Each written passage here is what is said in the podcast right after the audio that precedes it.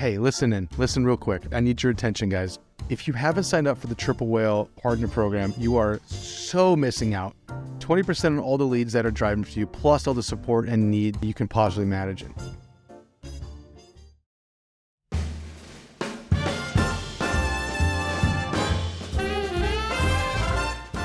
Welcome back, Agency Algorithm listeners. My name is Nick Shackelford, as always, and we are not joined by Joshua Kobayashi, Joshua Johnson. He is actually having an incredible event this weekend at a Hydra Council. So he's getting a bunch of agency owners together. I'm sure he's going to spread the good word about agency owners. But today we have an incredible conversation, something that I've been wanting to have on this podcast for quite a while, just to think about the future, what you could do if you build a good business, and what you could do potentially if you're ready to maybe exit or sell that business. And so I'm ext- extremely, extremely thankful for David Tobin to jump on and talk about us. David, how are you doing, brother? I'm well, Nick. It's nice to be with you and your listeners. Of course. Please give us a little bit of background on yourself and the team that you lead over there at LF. So I do come from an advertising family. I, my dad owned an outdoor advertising. I started, owned, and sold two marketing agencies. There was a pathway that led me to doing exit planning and M&A work for agency owners. When I had an agency or niche or specialty, was working with financial advisors who wanted to be in front of business owners on a favorable basis.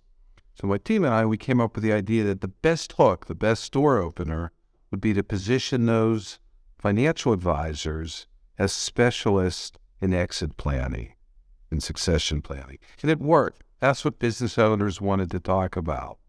So that was in the 90s. That experience entrenched me into these concepts of M&A work, exit planning, I sold that agency, and then I bumped into a business owner. I couldn't help myself. I'd say to them, Nick, what's your exit plan? And that's what they wanted to talk about. So that's really why I got started in 2010, helping agency owners with exit plans. It evolved into an M&A advisory group where not only do we plan for them, we help them monetize what we sell. Today, our group, we have 10 people, and we work with agency owners throughout the country this is probably one of the most interesting areas of topics because look when people started agencies you know it was a really cool thing to do and then covid hit and then and everyone was like well everyone's remote anyway so why don't i just you know start a service i, I don't want to start a physical product i want to start an online service thing and they don't really know that what it takes to get to the finish line to to build there and when you're going through a lot of these deals these a lot of these partners are the red flags or things that you're trying to before they approach you, right? When before they're getting to that mindset of I, I think it's time to sell. What does that timeline look like? Because on your most recent acquisition that happened just a little bit ago, the uh, this woman she engaged with you seven months before the actual uh, process was beginning. Is that a normal timeline? It, it is. The decision, as you and your listeners can appreciate, it's such an important decision when to yes. sell, how to sell, who are they going to sell to. It takes time to prepare a company for a transaction, a transition. Even when somebody makes a commitment they want to sell, to find the right buyers, to build relationships with buyers to make sure the fit is right, it is a process. If we also back up, we believe that even while owners are in the growth phase of that business life cycle, managing a business with the end game in mind can only be good. It would help with ongoing operations, potentially help with ongoing profitability to really appreciate what does my end game need to look like to maximize the selling price.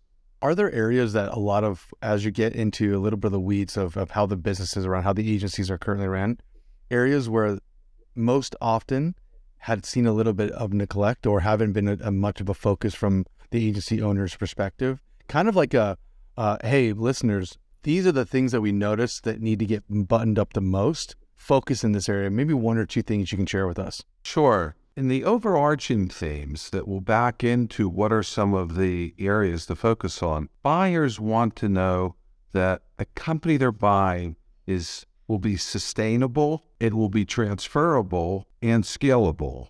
So it'll transfer and grow because people will pay more if they believe it's going to grow. Right. So if we back up to those, some key areas are the dependency on the selling owners or shareholders If the company's overly dependent on someone, it's going to put pressure on the offers because buyers will be concerned what happens if to the business if that owner departs after the sale.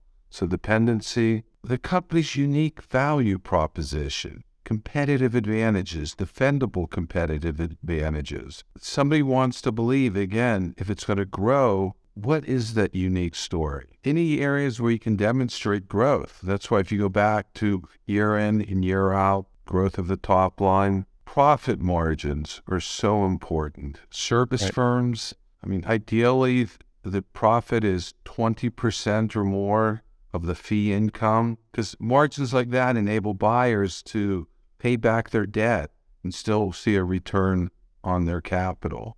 So when, when we look at those areas, it's the unique value proposition, what could help to assure sustainability, new business process systems to generate leads. All of those areas are so important.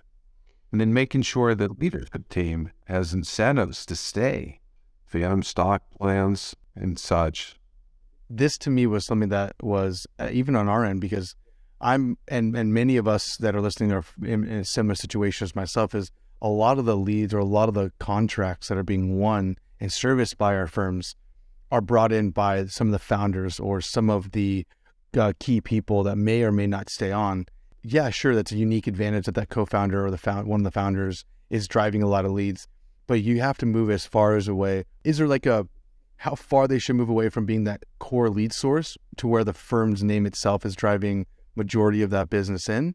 Is that something you're like, hey, as you look to transition, you make sure you're not dependent solely, or you're going to be tied up with that team for quite a while, right?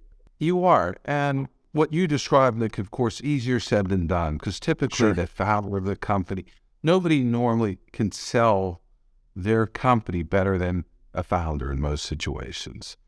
So if it can grow and it's not so dependent on him or her, that's a good position to be in. If not, there's you can still sell your company, but most likely the deal terms would require that you stay with the buyer for two to three years. And those incentives will be there because a percentage of the selling price would be contingent on performance. So there are different ways to get there. As you grow, though, like an agency, a service firm that's doing less than, let's say, a million or two million dollars in fee income, buyers know that that's typically then pretty heavily dependent on that owner or owners. Right. With size and infrastructure, it will start to grow and reduce the dependency. So that's where size comes into play. It's not like you have to get to a certain size to sell. You just have to appreciate that you most likely will have to stay on to maximize your selling price. So this is uh, it's so spot on. We've at our firm at Structured, we've acquired three core agencies and we've rolled them into we were acting as the platform. We're financing ourselves, we're doing the deals ourselves, we're acting as that platform agency. And in the process, majority of the founders, because we are acquiring sub million, sub two million EBITDA. And at this point, we are like, hey, you as a core founder, you do need to stay on. Like we want your team, we want the contracts, and we want to make sure that you're able to continue to drive the lead. So we think about this too. And and even when we're hoping, right, we're hoping that the market will be in a great position to eventually exit, let's say 2024, 2025, if that if that opportunity presents itself, is there a bad time in the market to be of you're like, no, Nick, if you have a good business, there's going to be buyers out there because even just looking at your guys' track record, there was one early April or it's uh, middle of April that just kind of closed on your side, and I'm sitting here going, and this might just be a little bit of a, a negative bias of like, oh my gosh, the market is not ready for us to be sold or bought. What is your thoughts on this right now? So overall, M&A activity is lower down now compared to the middle of 2022 and, and so forth. Interest rates are higher, which does put some pressure on, on offers. There's still plenty of buyers out there that have the resources, the capital to buy companies valued between a million to and 15 million. And it, it's just so hard to say I'm going to time it. If yep.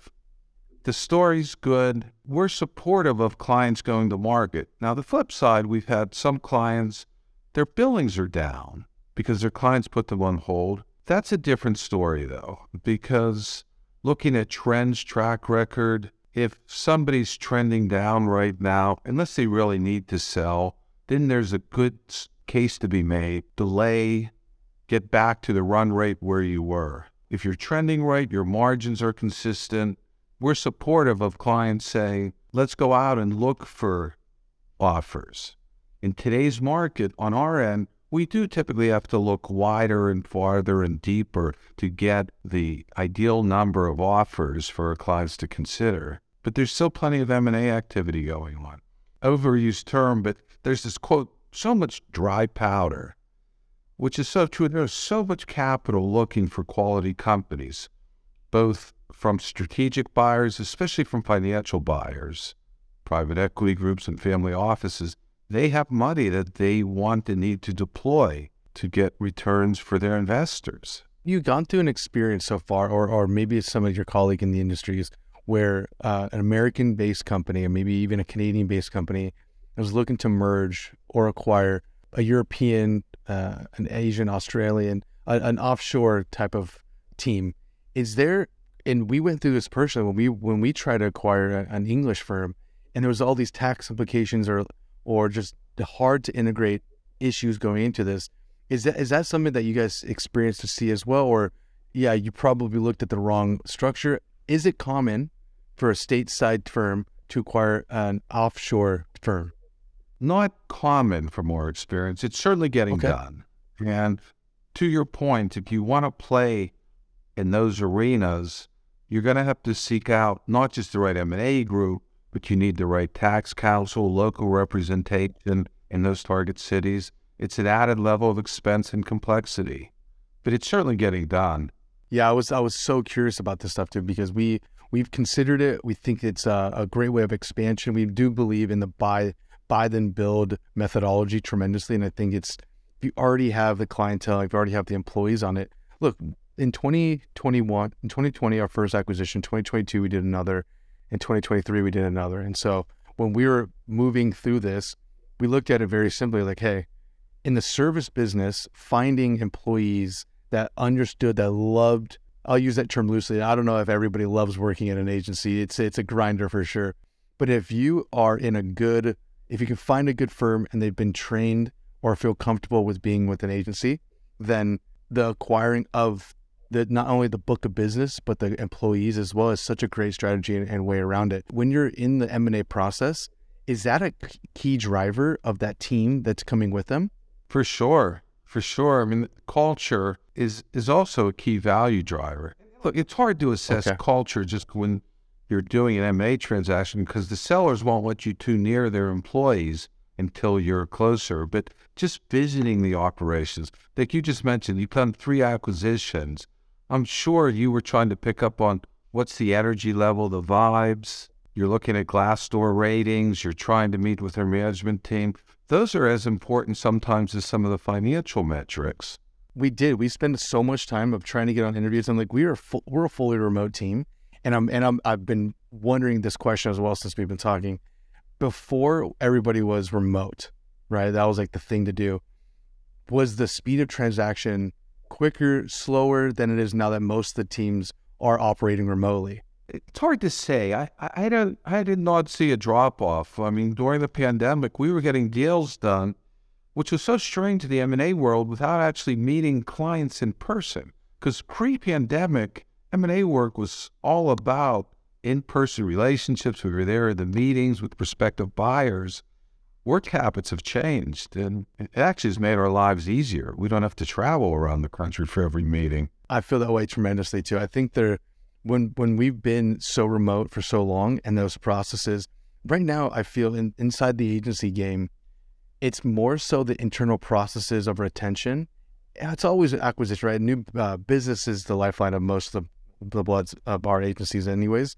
But the processes of doing it online allows us for acquiring such quality talent offshore, such quality talent in, in regions that we might not have been to before. In the M&A process, in the due diligence process, does is it a turnoff? Is it a worry for the acquiring team if an agency has more offshore support that might not be full-time employees, they might be full-time contractors, But has it ever been a sticking point of like, hey, I'm not really interested in this. I wish that the core employees were all stateside. The key is if they believe those employees, wherever they are located, are going to stay with the company. If you can really demonstrate that that team, stateside or abroad, that there's a reason, you know, whether they're paid well, that they like working, all the same variables that may cause employees to want to stay, as long as you can demonstrate it. And the buyers during the due diligence, they're going to try their hardest to assess that. Guys, do me a favor, stop, pause the podcast. If you haven't signed up for the Triple Whale Partner Program, you get up to 20% of all the leads that you pass through. It's an incredible source of revenue. It's extremely important. Hey, if we're diversifying and seeing where we can get some more cash to continue to grow your business, your agency, it's a great way of doing it, especially with a great partner like Triple Whale. The biggest question that I have is around how this deal is structured. What are the what are the things that are now you don't have to go super nitty gritty because I know each deal is different. There's a lot of uniqueness depending on the industry if you were to look at the value that makes up what that multiple could potentially be, could you give me some hypothetical situations of you have this much in revenue, it might you have this much contracts coming in, or there's the retention is this? Because we've heard a couple of things, and I'll express that to you first, and I might get some smiles out of you. Is when when we were talking to Nee of Tinuiti, which Tinuiti is one of the larger digital firms out there right now. He just did an acquisition of a close friends of ours. And he's like, look, we're always trying to get uh, as close as we can for an employee, a revenue per employee to about $200,000 a year for revenue per employee. We're looking at at month over month growth, not on January to February, but month over month growth on a year over year look at. So what did January look like of 2022 to January look like in 2023? What was that growth story? And look, if you're going to have a little bit of a slow quarter or slow year, we need to know why. Did you go through an acquisition? Your cash is a little bit a little bit too tight. Are you uh, cut, trimming some of the fat of the employees? These are the types of things that we've heard in the industry where you can get in the 8x, 12x, 15x at the higher EBITDA multiples. But is this is this hearsay? Like this? I'm I'm coming right to the source here as someone who gets to see things. Well, what you just expressed on the multiple 8x, 10x, 12x, owners of service firms, marketing communications agencies, unless they are of a real size that I'll touch on in a minute, they're not going to see multiples of 8x, 10x because normally EBITDA does 500,000 to $2 million. The, the multiple range tends to be in the five to seven range, sometimes higher. Okay. Buyers are buying companies with after tax dollars. Unless a company's really growing, and if you pay more than 6x, you're not going to see a return on capital to warrant that risk. So w- when owners will hear that 10x from others, you really have to say, what type of company were you referencing? Sometimes that would be a technology company or a SaaS company. The multiples are completely different. The, the, the other part is a multiple of what? This is also another thing that mm. it um are you measuring it against the trailing 12 months EBITDA, weighted average, in today's market post pandemic, usually buyers are looking at the trailing 12 months combined with forecasts, hopefully reliable budgets moving forward. To your point, how do you get on the higher end of that spectrum? Yeah. And we do have deals that have gone over 7x. The keys are, and you and I have touched on some of them year in and year out growth, margins, that EBITDA margins a key driver. Their margins are north of 25%, 30%. That's going to help you command more dollars. The unique value proposition, if it's a, a strategic fit, that's where you can get above market. But it's got to be with the right buyer and you know seek out where there's synergies and, and so forth. So some of the value drivers we we touched on. The other part that you were asking about, there's a lot that goes into how much does that seller truly take home net of taxes at the end of the day?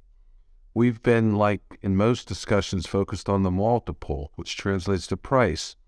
Working capital is a key term that gets negotiated. You went through it, Nick, of course, when you bought companies, but most a lot of sellers believe My balance sheet is my balance sheet. I have got receivables and cash. Yeah.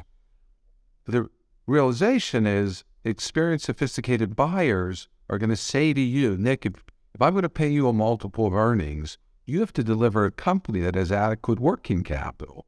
Otherwise, day one post closing, I, the buyer, have to put money in to fund operations. So buyers will say, deliver a company that has adequate working capital.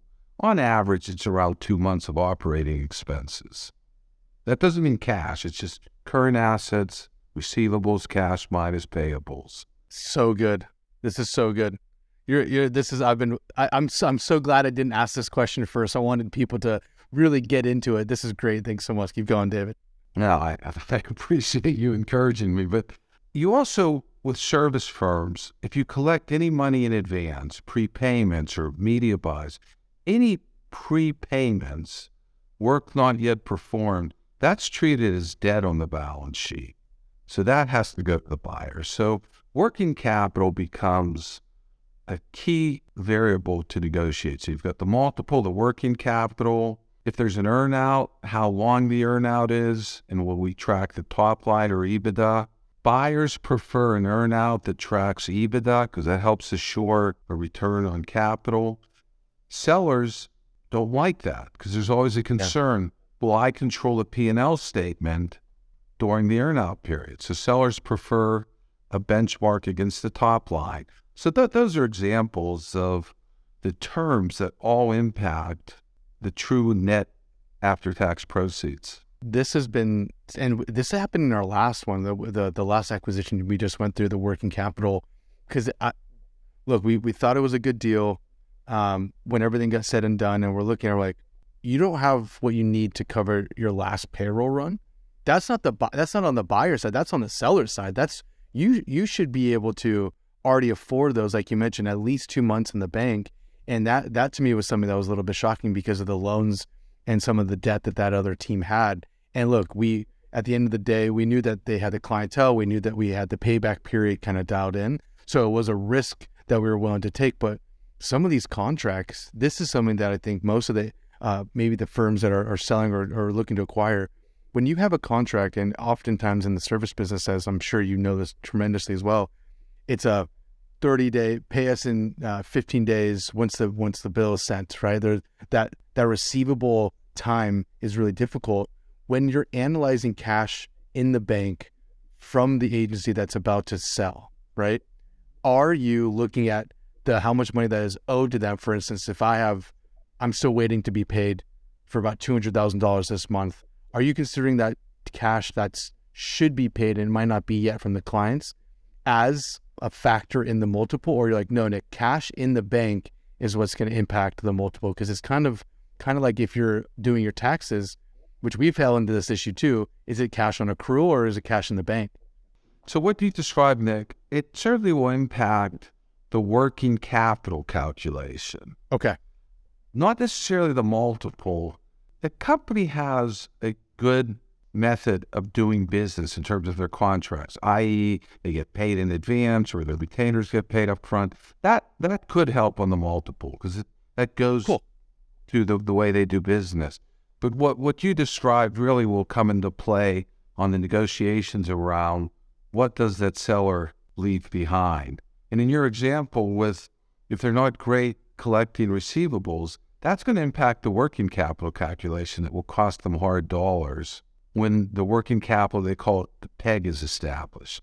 Good bit of advice would be well, it's not just leading up to a transaction, being all over the process for collecting money will serve that seller well when it's time to sell. Yeah, this is this. I think this goes so unmentioned because you're like, yo, you know, yeah, we we look at all the voiced invoices we sent out this month, and look at what, what we should be getting cash in, and receivables are 45 days late. Oh, we're pushing 60 days late now as the acquiring agency, now we're having to come up and cover those costs. Yeah, I'm sure that money will come in. God help, God help us in this in this time. But that that is a definitely something we overlooked on on one of the acquisitions, and rather than the other ones as we got into the the higher multiples. That's that's crazy. I think I think right now I would love to to kind of tap into one more one more thing of wisdom for you before we kind of close this out. So I would say some words of encouragement for the crew of everybody listening because people get into this space and I and I've heard this because this is feedback from our audience. I'm doing this because I want to make a bunch of money. I'm doing this because I want to cash flow my lifestyle. I'm doing this because this is a lifestyle business. It doesn't have to be build it to sell. It could be build it to run and enjoy. What you, what's your opinion when I say that to you? I know as a as a team that's focused on helping people sell and exit that. No, there there is a lot to be said about that. It's your exit plan. There's a number of ways to get there. One could be you build it to sell. The, the other is you build it to have a profitable company. You take out enough. Hopefully, you're taking out enough after a fair market salary to also build wealth. The, the one thing I would say, though, to what you just described, Nick, because I've had a number of people say to me that their plan is just to to run it and then they'll close their door. Sure. And that doesn't work because most people they they care about their employees and their clients. You, you don't just run it. At some time there has to be some kind of event. That doesn't mean it's a successful sale, it could be we do a lot to do employee-based buyouts. You know, you get it to a point and then you structure it so that there's at least a payout to employees. It um, now a lifestyle business is different if it's just a smaller group. That that's not what I'm referencing. But you know, if somebody has you know, a handful or more employees and, and it truly is a company, one way or another there has to be a transition plan unless the company just closes down Right. Right. Right. Right. and goes out of business. I love it. This was been. I, I was hoping we'd get into these type of details and type of these conversations with somebody that has been there, done that, and, and you guys have done over hundred of these things, almost close to two hundred of these things, and I'm extremely Yeah. grateful for you were very honest and can, and you, you you were very, very, as a matter of fact, which is beautiful in this space because you know there's no there's no gain over here. Like you're just sharing with my my audience and my information. If anybody is interested in this, where can we find you? How can I get a hold of you, brother? Sure, no, I appreciate it. I mean, tobinleff.com, there's an info page, or you could email me directly, dtobin at tobinleff.com. I have five partners. We- We'd all, you know, we're happy to talk to owners just to talk about their business in the M&A market. Um, we, we welcome that. Nick, thank you for inviting me on, and I, I enjoyed the time with you. Thank you so much. Take care, guys. We'll see you on the next time. You know where to find us on Apple Podcasts, on Spotify. I hope you guys enjoy this great conversation. It's been a long time coming to get someone here that understands our businesses and understands how what happens when the time is right. And so hopefully when that time is right, we get to have this conversation again with you all. Have a great day.